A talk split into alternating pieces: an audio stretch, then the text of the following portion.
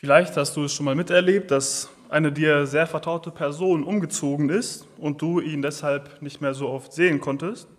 Vielleicht ein guter Freund von dir, vielleicht jemand aus deiner Familie, aus der Gemeinde.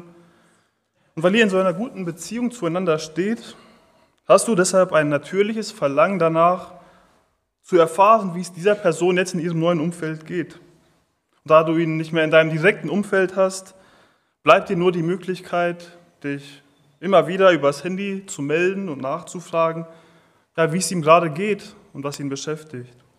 Wenn es ihm gut geht, dann freust du dich daran. Wenn es ihm schlecht geht, würdest du nur zu gerne unterstützen, auch wenn es dir aus der Entfernung ja nicht mehr viele Möglichkeiten bleiben. Und so ähnlich dürfte es auch Paulus beim Gedanken an die Thessalonicher Gemeinden gegangen sein. Diese Gemeinde ist natürlich nicht umgezogen, sondern Paulus war derjenige, der sie unfreiwillig verlassen musste. Und trotzdem ist er mit ihnen auf natürliche Art und Weise verbunden geblieben. In meiner Predigt wollen wir uns heute anschauen, wie er aus der Entfernung an ihre Beziehung zurückdenkt und diese pflegt. Und wir werden sehen, wie er sie in diesem Brief lobt, sie ermutigt und wie er zum Ausdruck bringt, dass er sie wirklich vermisst. Und in meiner Predigt soll es um den Text aus 1. Thessalonicher 2, die Verse 13 bis 20 gehen. Ich lese für den Kontext aber schon ab Vers 1. 1. Thessalonicher 2, ab Vers 1.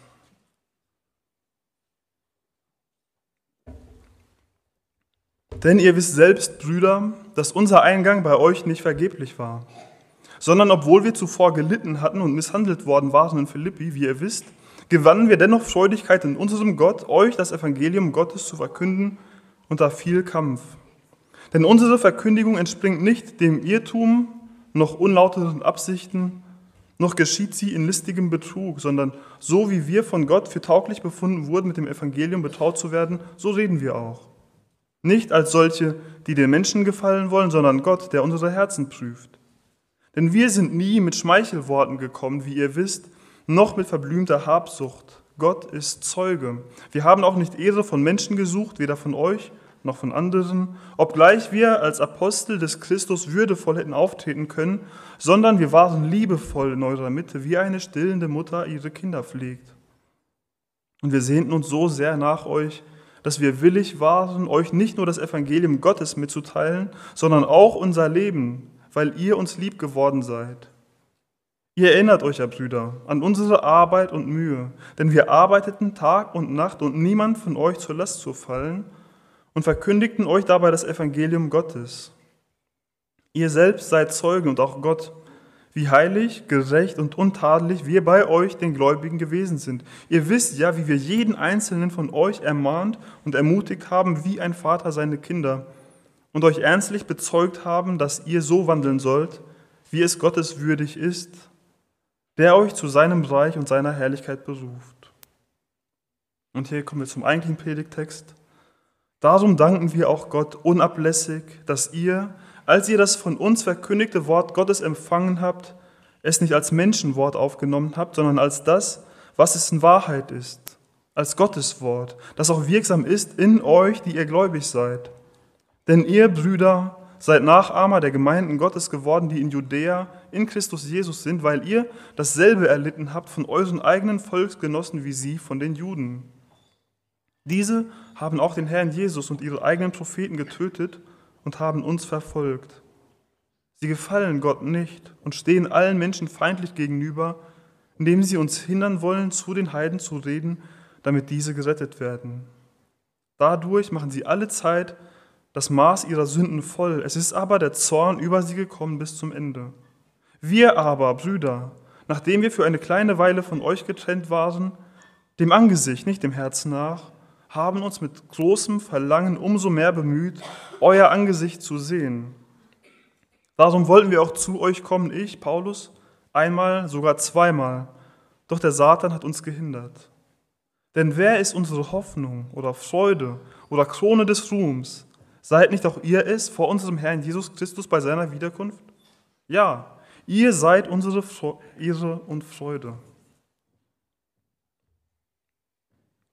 Im ganzen Brief Und gerade auch in diesem Abschnitt denkt Paulus zurück an die Zeit, als er das erste Mal vor Ort bei den Thessalonichern war und ihnen das Evangelium verkündigt hat, wie es in Apostelgeschichte 17 beschrieben wird. Aus der Apostelgeschichte wissen wir, dass Paulus und Silas direkt vorher in Philippi waren, sie dort aber verfolgt und ins Gefängnis geworfen wurden. Und nachdem sie im Gefängnis nachts singen, es dieses Erdbeben gibt, sie trotzdem nicht fliehen, dafür am nächsten Tag freigelassen werden, danach reisen sie weiter nach Thessalonich. Als sie mit dem Evangelium die Gemeindegründungsarbeit in Thessalonich begonnen haben, hatten sie also gerade eine ziemlich schwierige Zeit hinter sich. Aber auch hier kommt es so schnell zu Problemen und Verfolgung, sodass Paulus und Silas auf ihrer Missionsreise auch hier sehr schnell weiterziehen müssen. Jetzt sind sie also schon wieder ganz woanders aktiv, denken aber zurück an die Thessalonicher Gemeinde und würden sie so gerne stärken und erbauen. Und in diesem Kontext schreibt Paulus diesen Brief. Und im Predigtext haben wir schon gesehen, wie er selbst die gemeinsame Zeit zum Anlass nimmt, um die Gemeinde zu loben und zu ermutigen. Den ersten Punkt, wofür er sie lobt, finden wir in Vers 13. Ich lese den noch einmal. Darum danken wir auch Gott unablässig, dass ihr, als ihr das von uns verkündigte Wort Gottes empfangen habt, es nicht als Menschenwort aufgenommen habt, sondern als das, was es in Wahrheit ist, als Gottes Wort, das auch wirksam ist in euch, die ihr gläubig seid. Paulus lobt die Thessalonicher Gemeinde dafür, dass sie das verkündigte Evangelium nicht als Menschenwort, als eine menschliche Botschaft aufgenommen haben, sondern direkt als Gottes Wort. Als hätte Gott selbst direkt zu ihnen geredet. Und diese Aufnahme ist wirklich lobenswert. Lass uns doch einmal darüber nachdenken, was es bedeuten würde, ihre Botschaft als Menschenwort aufzunehmen. Nun, das wäre eine sehr natürliche Reaktion.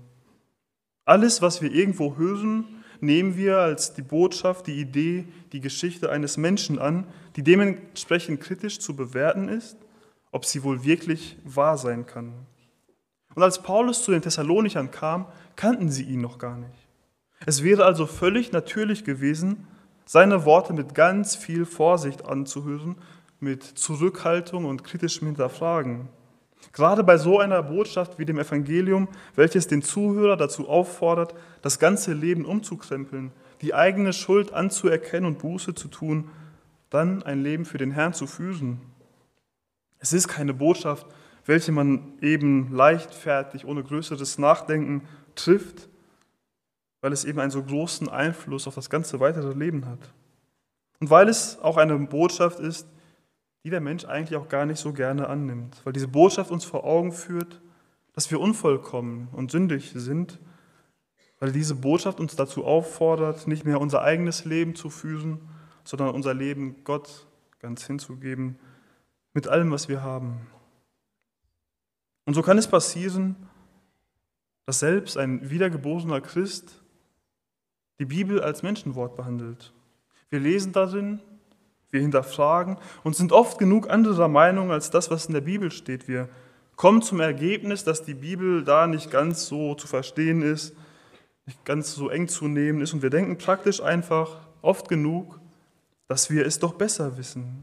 Wir würden es wohl niemals direkt so formulieren, aber oft genug stellen wir in unserem Denken, stellen wir uns in diesem Denken und vor allem unserem Verhalten über Gottes Wort. Und deshalb ist es lobenswert, dass die Thessalonicher Paulus Verkündigung als Gotteswort aufgenommen haben. Wie kann es dazu gekommen sein? Irgendwas muss doch passiert sein, dass es bei ihnen so stark eingeschlagen ist. Liegt es vielleicht daran, dass Paulus einfach einen so überzeugenden und mitreißenden Vortragsstil hatte? Nein, das war grundsätzlich nicht sein Vorgehen. In 1. Korinther 2, in den Versen 1 bis 5, beschreibt Paulus den Korinthern rückblickend seine Verkündigung. Da schreibt er, so bin auch ich, meine Brüder, als ich zu euch kam, nicht gekommen, um euch in hervorragender Rede oder Weisheit das Zeugnis Gottes zu verkündigen. Denn ich hatte mir vorgenommen, unter euch nichts anderes zu wissen als nur Jesus Christus, und zwar als gekreuzigten. Und ich war in Schwachheit und mit viel Furcht und Zittern bei euch. Und meine Rede und meine Verkündigung bestanden nicht in überredenden Worten menschlicher Weisheit, sondern in Erweisung des Geistes und der Kraft, damit euch euer Glaube nicht auf Menschenweisheit beruhe, sondern auf Gottes Kraft.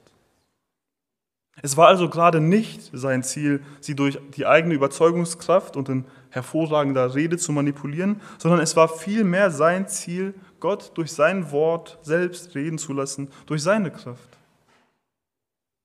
Gottes Wort hat eine solche Kraft, dass Gott die ganze Schöpfung allein durch sein Wort vollbrachte.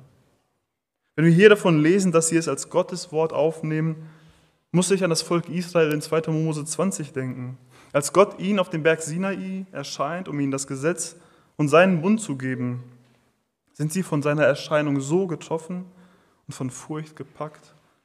In 2. Mose 20, 18 und 19 heißt es, und das ganze Volk nahm das Donnern und die Flammen wahr und den Schall der Schofahörner und den rauchenden Berg. Als nun das Volk dies wahrnahm, zitterte es und stand von fern und es sprach zu Mose, Rede du mit uns und wir wollen hören. Aber Gott soll nicht mit uns reden, sonst müssen wir sterben. Bei den Thessalonichern ist Gott nicht auf eine so beeindruckende Art und Weise erschienen. Und doch haben sie das Wort so eindeutig als Gottes Wort aufgenommen, welches für sie von allerhöchster Bedeutung und Autorität ist, welches angenommen und befolgt werden muss. Es war nicht Paulus Kraft oder sein Wort, das in den Thessalonichern gewirkt hat, denn das Wort Gottes ist lebendig und wirksam und schärfer als jedes zweischneidige Schwert und es dringt durch, bis es scheidet sowohl Seele als auch Geist, sowohl Mark als auch Bein, das ist ein Richter der Gedanken und Gesinnungen des Herzens. Hebräer 4, Vers 12. Genau das haben die Thessalonicher miterlebt und sie haben es erkannt. Die Kraft des Wortes selbst ist der Grund, wieso sie es verstanden haben, dass es sich hier um Gottes Wort handelt und dass es an, entsprechend anzunehmen ist. Und dieses Wort hat sie nicht nur dazu geführt, Buße zu tun, zu Gott umzukehren und an ihn zu glauben. Es wirkt auch weiter in ihnen, wie es am Ende von 2. Thessalonicher 2, Vers 13 heißt. Gottes Wort, das auch wirksam ist in euch, die ihr gläubig seid. Es ist Gottes Wort, das uns zu Gott führt. Aber genauso ist es auch Gottes Wort, auch die Kraft, der Antrieb für unser Leben, für ihn zu leben. Es ist der Kraftstoff, mit welchem wir uns täglich betanken müssen, dann wirkt es auch in uns. Ja, wie nimmst du Gottes Wort auf? Ist darin jedes Wort kritisch zu hinterfragen und von dir zu bewerten? Bestimmst du, was davon wahr ist und was nicht, was für dich gilt und was nicht? Oder nimmst du es als das an, was es in Wahrheit ist? Welchen Stellenwert nimmt es in deinem Leben ein? Als eine Botschaft, an die du manchmal denkst und worin du mal liest, wenn du Zeit hast? Oder ist es dein Treibstoff? Es ist dein Verlangen, dein tägliches Bedürfnis, darin zu lesen und dich darin zu vertiefen. Gott darin zu finden und kennenzulernen. Seinen Willen zu verstehen und umzusetzen. Die Antworten für dein Leben zu finden. Das alles kann die Bibel. Und deshalb will ich dich dazu ermutigen, dir wirklich die Zeit dafür zu nehmen es nicht als Pflicht oder notwendiges Übel zu sehen, sondern als ein so großes Privileg, welches dein Leben bereichert und in die richtige Richtung führt. Für die Thessalonicher war das in ihrem Alltag von ganz entscheidender Bedeutung, auf dieser Grundlage zu leben. In den Versen 14 bis 16 kommt Paulus zum zweiten Lob an die Thessalonicher. Er lobt sie dafür, dass sie Nachahmer der Gemeinden Gottes geworden sind, indem sie indem sie sie im Umgang mit Leid und Verfolgung nachahmen. Denn ihr Brüder seid Nachahmer der Gemeinden Gottes geworden, die in Judäa in Christus Jesus sind, weil ihr dasselbe erlitten habt von euren eigenen Volksgenossen, wie sie von den Juden. Diese haben auch den Herrn Jesus und ihre eigenen Propheten getötet und haben uns verfolgt. Sie gefallen Gott nicht und stehen allen Menschen feindlich gegenüber, indem sie uns hindern wollen, zu den Heiden zu reden, damit diese gerettet werden. Dadurch machen sie alle Zeit das Maß ihrer Sünden voll. Es ist aber der Zorn über sie gekommen bis zum Ende. Paulus beginnt diesen Gedanken hier mit dem Wort denn. Mit dem, was jetzt kommt, begründet er also das, was er in Vers 13 beschrieben hat. Oder anders ausgedrückt, an ihrem Umgang mit Leid und Verfolgung erkennt er noch einmal mehr, dass sie Gottes Wort aufgenommen haben und es in ihnen wirksam ist. Denn sonst könnten sie nicht so reagieren, wie sie es getan haben. Überall da, wo Paulus mit dem Evangelium hingekommen ist, entstanden sofort Druck und Verfolgung. Sehr oft konnte er deshalb nicht wirklich lange vor Ort bleiben, aber die neu gegründeten Gemeinden mussten in diesen Umständen bleiben, wie es auch bei den Thessalonichern war. Aus unserer eigenen Erfahrung kennen wir das wohl nicht so gut, aber es ist eigentlich der Normalfall, dass Gottes Gemeinde verfolgt wird. Jesus selbst hatte es so angekündigt, als er seine Jünger auf ihren Dienst vorbereitet hat. In Johannes 15, den Versen 18 bis 21 heißt es, wenn euch die Welt hasst, so wisst, dass sie mich vor euch gehasst hat. Wenn ihr von der Welt wärt, so hätte die Welt das ihre lieb. Weil ihr aber nicht von der Welt seid, sondern ich euch aus der Welt heraus erwählt habe, darum hasst euch die Welt. Gedenkt an das Wort, das ich zu euch gesagt habe. Der Knecht ist nicht größer als ein Herr. Haben sie mich verfolgt, so werden sie auch euch verfolgen. Haben sie auf mein Wort argwöhnisch Acht gehabt, so werden sie auch auf das eure argwöhnisch Acht haben. Aber das alles werden sie euch antun, um meines Namens willen, denn sie kennen den nicht, der mich gesandt hat. Der eigentliche Grund, wieso so viele Christen weltweit verfolgt werden, liegt in der Ablehnung Gottes. Sie werden nicht um ihrer selbst willen verfolgt, sondern um Christus, um Gott zu verfolgen, abzulehnen und ihn zu bekämpfen. Und das ist auch der Grund, wieso der christliche Glaube auch in unserer Gesellschaft ja zum größten Teil nicht besonders beliebt ist. Im Kern ist es eigentlich die Ablehnung Gottes. Und den Thessalonichern gegenüber veranschaulicht Paulus es auch durch die Vergangenheit Israels in Vers 15. Sie haben den Herrn Jesus und ihre eigenen Propheten getötet. Sie durften als Gottes auserwähltes Volk ihn auf ganz besondere Art und Weise kennenlernen. Sie haben ihn trotzdem abgelehnt und ihn verfolgt. Sie haben Gottes Boten und dann auch Gott selbst verfolgt. Paulus zeigt, dass sie sich damit auch noch nicht zufrieden gegeben haben, sondern auch zu seiner Zeit weiter die Christen verfolgt haben.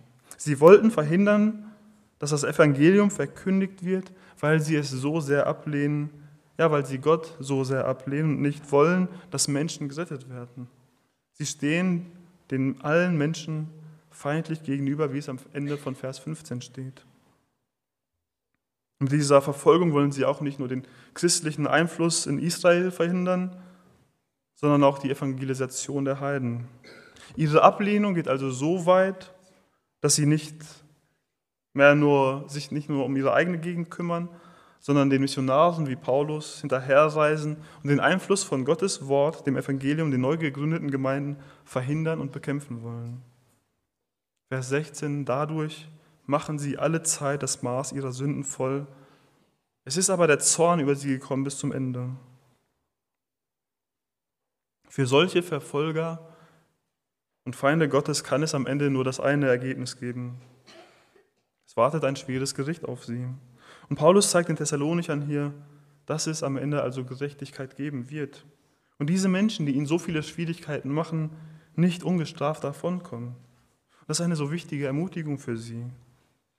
Der Blick aufs Ende. Denn Paulus lobt sie gerade dafür, dass sie genau diesem Vorbild der Gemeinden Gottes folgen. Die Thessalonicher erleben diese Verfolgung alltäglich, sind ständig in schweren Kämpfen, in Entmutigungen. So oft scheinen die Gegner so stark und die Gemeinde so machtlos. Aber Paulus zeigt ihnen hier, dass es am Ende Gerechtigkeit gibt und vor allem erinnert sie daran, für wen sie das alles ertragen. Paulus lobt sie für ihre Standhaftigkeit und Treue. Am Anfang des Briefes in Kapitel 1, in Versen 6 bis 8, hat er es schon so ausgedrückt. Und ihr seid unsere und des Herrn Nachahmer geworden, indem ihr das Wort unter viel Bedrängnis aufgenommen habt mit Freude des Heiligen Geistes, sodass ihr Vorbilder geworden seid für alle Gläubigen in Mazedonien und Achaia. Denn von euch aus ist das Wort des Herrn erklungen. Nicht nur in Mazedonien und Achaia, sondern überall ist euer Glaube an Gott bekannt geworden, sodass wir es nicht nötig haben, davon zu reden. Was für ein Lob. Sie erdulden ihre Situation nicht nur, sondern sie gehen damit so vorbildlich um, dass sie es sogar zur weiteren Evangelisation nutzen können. ihre Standhaftigkeit in dieser schweren Situation, in der sie so gehasst, abgelehnt und schlecht gemacht werden, bleiben sie Gottes Wort und seinem Willen so treu, dass es so deutlich für alle anderen auffällt. Durch, sich, durch sie spricht sich ihr Zeugnis und damit verbunden das Evangelium in den ganzen umgebenden Regionen herum, sodass Paulus hier gar nicht mehr erst damit anzufangen braucht, mit dem Evangelium, einfach weil es durch die Thessalonicher schon so bekannt geworden ist. Möglich ist das alles nur, weil sie Gottes Wort eben als Gottes Wort aufgenommen haben und es auch über die Zeit hinweg in ihnen wirksam ist, sie aus seiner Kraft leben. Für uns heute in Deutschland ist die Situation eine ziemlich andere. Wir werden nicht so heftig verfolgt wie die Thessalonicher oder wie es auch in den größten Teilen der Kirchengeschichte war oder wie es auch heute in so vielen anderen Teilen der Welt ist. Wir leben hier im Vergleich dazu in einer ziemlichen Ausnahmesituation. Aber auch bei uns kommt es vor, dass wir wegen unseres Glaubens abgelehnt oder schlecht gemacht werden. Und dass wir uns deshalb sogar vielleicht zurückziehen mit dem Thema. Weil wir können hier vom Vorbild der Thessalonicher lernen. Sie sind im Wort Gottes gegründet, das in ihnen wirkt. Sie bleiben treu und standhaft in seinem Willen und machen keine faulen Kompromisse. Sie ergreifen ihre viel schwerere Verfolgung sogar aktiv zur Evangelisation. Wenn ich die Thessalonicher hier so sehe, ja, bin ich beschämt darüber, wie feige und zurückhaltend ich selbst doch so oft bin. Ich will wirklich von diesem Vorbild lernen. Wir haben in unserem Alltag so viele Möglichkeiten, auf unseren Herrn hinzuweisen und ein Zeugnis für ihn zu sein. Aber auch darüber hinaus können wir uns die Frage stellen, was uns unser Christsein überhaupt kostet oder welchen Preis wir bereit sind, für den Glauben zu zahlen. Gerade weil wir so leichte Umstände haben, verführt es uns so oft zu noch mehr Bequemlichkeit. Wir stehen in der Gefahr, das Kämpfen zu vergessen, den Dienst zu vernachlässigen, unsere Beziehung zu, zum Herrn als nicht mehr so wichtig oder notwendig zu betrachten. Wie treu und standhaft sind wir in diesen Themen? Welches Vorbild und welches Zeugnis geben wir ab? Nachdem Paulus die Thessalonicher also für ihr Vorbild so lobt, kommt auch seine Verbundenheit zu ihnen und seine Freude an ihrem Glauben zum Ausdruck in den Versen 17 bis 20. Wir aber, Brüder, nachdem wir für eine kleine Weile von euch getrennt waren, dem Angesicht, nicht dem Herzen nach, haben uns mit großem Verlangen umso mehr bemüht, euer Angesicht zu sehen. Darum wollten wir auch zu euch kommen, ich, Paulus, Einmal, sogar zweimal. Doch der Satan hat uns gehindert. Denn wer ist unsere Hoffnung oder Freude oder Krone des Ruhms? Seid nicht auch ihr es vor unserem Herrn Jesus Christus bei seiner Wiederkunft? Ja, ihr seid unsere Ehre und Freude. Nachdem Paulus wegen der Verfolgung von ihnen wegreisen musste, war er gedanklich immer noch bei ihnen. Er hat die Anfänge ihrer Gemeinde miterlebt, hat viele tiefe Beziehungen aufgebaut, hat gesehen, wie sie zum Glauben gekommen sind und darin ihre ersten Schritte gemacht haben. Als er sie verlassen musste, sind sie schon einen sehr guten Weg eingeschlagen, waren aber eben noch mal sehr jung im Glauben. Und es hätte ihnen noch viel weitere Unterstützung gut getan. Und so war es Paulus natürlich ein Anliegen, sie wieder zu sehen und sie weiter in ihrem Glauben und in ihrer Gemeinschaft zu stärken. Vergleichbar bringt Paulus dieses Anliegen auch den Römern gegenüber in Römer 1, in Versen 9 bis 12 zum Ausdruck. Denn Gott, dem ich in meinem Geist diene am Evangelium seines Sohnes, ist mein Zeuge, wie unablässig ich an euch gedenke, indem ich alle Zeit in meinen Gebeten flehe, ob es mir nicht endlich einmal durch den Willen Gottes gelingen möchte, zu euch zu kommen. Denn mich verlangt danach, euch zu sehen, um euch etwas geistliche Gnadengabe mitzuteilen, damit ihr gestärkt werdet, damit ihr gestärkt werdet. Das heißt aber auch, dass ich mitgetröstet werde unter euch durch den gegenseitigen Austausch eures und meines Glaubens. Paulus ist häufig sehr gerne zu seinen Gemeinden zurückgekehrt, um einerseits weiter zu dienen, weiter zu lehren, sie in ihrem Glauben zu stärken, andererseits aber auch einfach in Gemeinschaft mit ihnen zu sein und sich gegenseitig zu erbauen. Und diese Anliegen dürften es auch gewesen sein, aus welchen er unbedingt zu den Thessalonichern zurück wollte. Paulus betont es hier, dass er selbst zweimal versucht hat, zu ihnen zu kommen, ihm diese Pläne aber vom Satan kaputt gemacht wurden. Paulus hatte viel zu tun, er hat viel zu missionieren, viele Gemeinden zu betreuen, aber die Thessalonicher waren ihm so ein großes Anliegen, dass er es paar Mal versucht hat. Und als es ihm nicht gelang, dann wenigstens Timotheus zu ihnen geschickt hat, wie er in Kapitel 3 weiter schreibt. Es war ihm ein so großes Anliegen, sie weiter auf ihrem Weg zu stärken, sich aber auch an ihrem Glauben und an ihrer Standhaftigkeit zu freuen. Sie sind seine Freude, vor allem im Blick auf das Ende, wie Paulus es in den Versen 19 und 20 beschreibt. Denn wer ist unsere Hoffnung oder Freude oder Krone des Ruhms? Seid nicht auch ihr es vor unserem Herrn Jesus Christus bei seiner Wiederkunft? Ja, ihr seid unsere Ehre und Freude. Der Gedanke an der Gründung dieser Gemeinde so direkt beteiligt gewesen zu sein und all diese Menschen bei Christi Wiederkunft als errettete Gläubige wiederzusehen, dürfte für Paulus wohl die größtmögliche Freude sein. Sie Christus bildlich zu überreichen, ist das Größte, wofür Paulus sich einsetzen konnte. Und es war das, was in seinem Leben wirklich zählte. Das war die Motivation, wieso er sich immer wieder für sie einsetzte um sie zu stärken, sie zu ermutigen und sie zu trösten, damit sie dieses Ziel gut erreichen und sich auf dem Weg bis dahin auch für die wichtigen Ziele einsetzen, Christus Ehre zu bringen. Und vielleicht kennst du das auch aus deiner eigenen Erfahrung. Da ist jemand frisch zum Glauben gekommen und du darfst ihn in seinen ersten Schritten als Christ begleiten. Während du ihn immer wieder unterstützt, siehst du, wie er im Glauben wächst einen Schritt nach dem anderen geht. Und so wie Paulus freust du dich einfach daran, es aus so aus nächster Nähe beobachten zu dürfen und daran sogar beteiligt zu sein. Du freust dich an der Frucht, die er bringt, an seinem Wachstum. Du freust dich an der Gemeinschaft, in welcher ihr euch gegenseitig erbaut und weiterbringt. Diese Gemeinschaft, diese Beziehung ist auch für uns heute eine Motivation, sich genau so in Jüngerschaftsbeziehungen zu investieren und einander im Glauben zu stärken. Hast du solche Beziehungen? Hast du wie Paulus diese Sehnsucht nach der Gemeinschaft in der Gemeinde? Hast du diese Art der Freude am Wachstum anderer im Glauben, weil du sie aus nächster Nähe miterlebst? Wenn nicht, will ich dich dazu einladen, solche Beziehungen zu suchen und darin zu investieren. Denn es gibt nichts Schöneres als das mit anzusehen.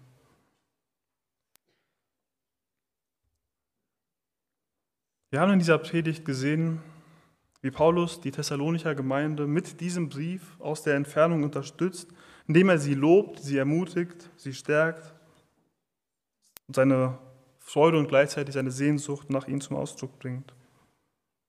Aus den Punkten, wofür er sie lobt und bestärkt, können auch wir sehen, ja, was für uns lobenswert und deshalb nachahmenswert ist.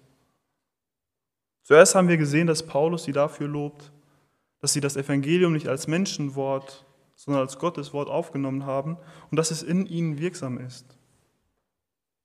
Als Gottes Wort ist es auch für unser Leben von allerhöchster Bedeutung und Autorität. Welchen Wert hat es in deinem Leben? Und wie äußert sich dieser Wert in deinem Leben?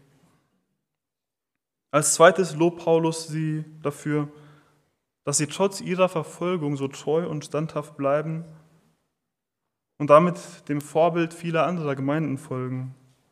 Und dies ist nur deshalb möglich, weil sie im Wort Gottes gegründet sind. Es befähigt sie dazu, jeden Preis in Kauf zu nehmen, um Christus zu dienen, ihm die Ehre zu bringen, ihn zu bezeugen. Wie äußert es sich in deinem Leben, dass du in Gottes Wort gegründet bist? Welchen Preis bist du bereit zu zahlen für die Nachfolge, für den Dienst, für den Herrn? Und als drittes bringt Paulus seine Sehnsucht nach ihnen zum Ausdruck und damit seine Verbundenheit zu ihnen. Er zeigt, dass sie gerade im Blick auf Christi Wiederkunft seine Ehre und seine Freude sind, weil er unter ihnen arbeiten durfte und miterleben konnte, wie sie zum Glauben kommen, im Glauben wachsen und so auch bei Christus in der Herrlichkeit sein, sein werden. Geht es dir im Blick auf unsere Gemeinde genauso? Kennst du diese Sehnsucht zur Gemeinde? Erlebst du die Freude daran, mit anzusehen, wie hier andere im Glauben wachsen und ihren Glauben so treu ausleben? Investierst du dich in solche Beziehungen, um andere darin zu unterstützen? Ja, ich will dich auf jeden Fall dazu ermutigen, weil es so wichtig, so wertvoll und so ermutigend ist. Amen.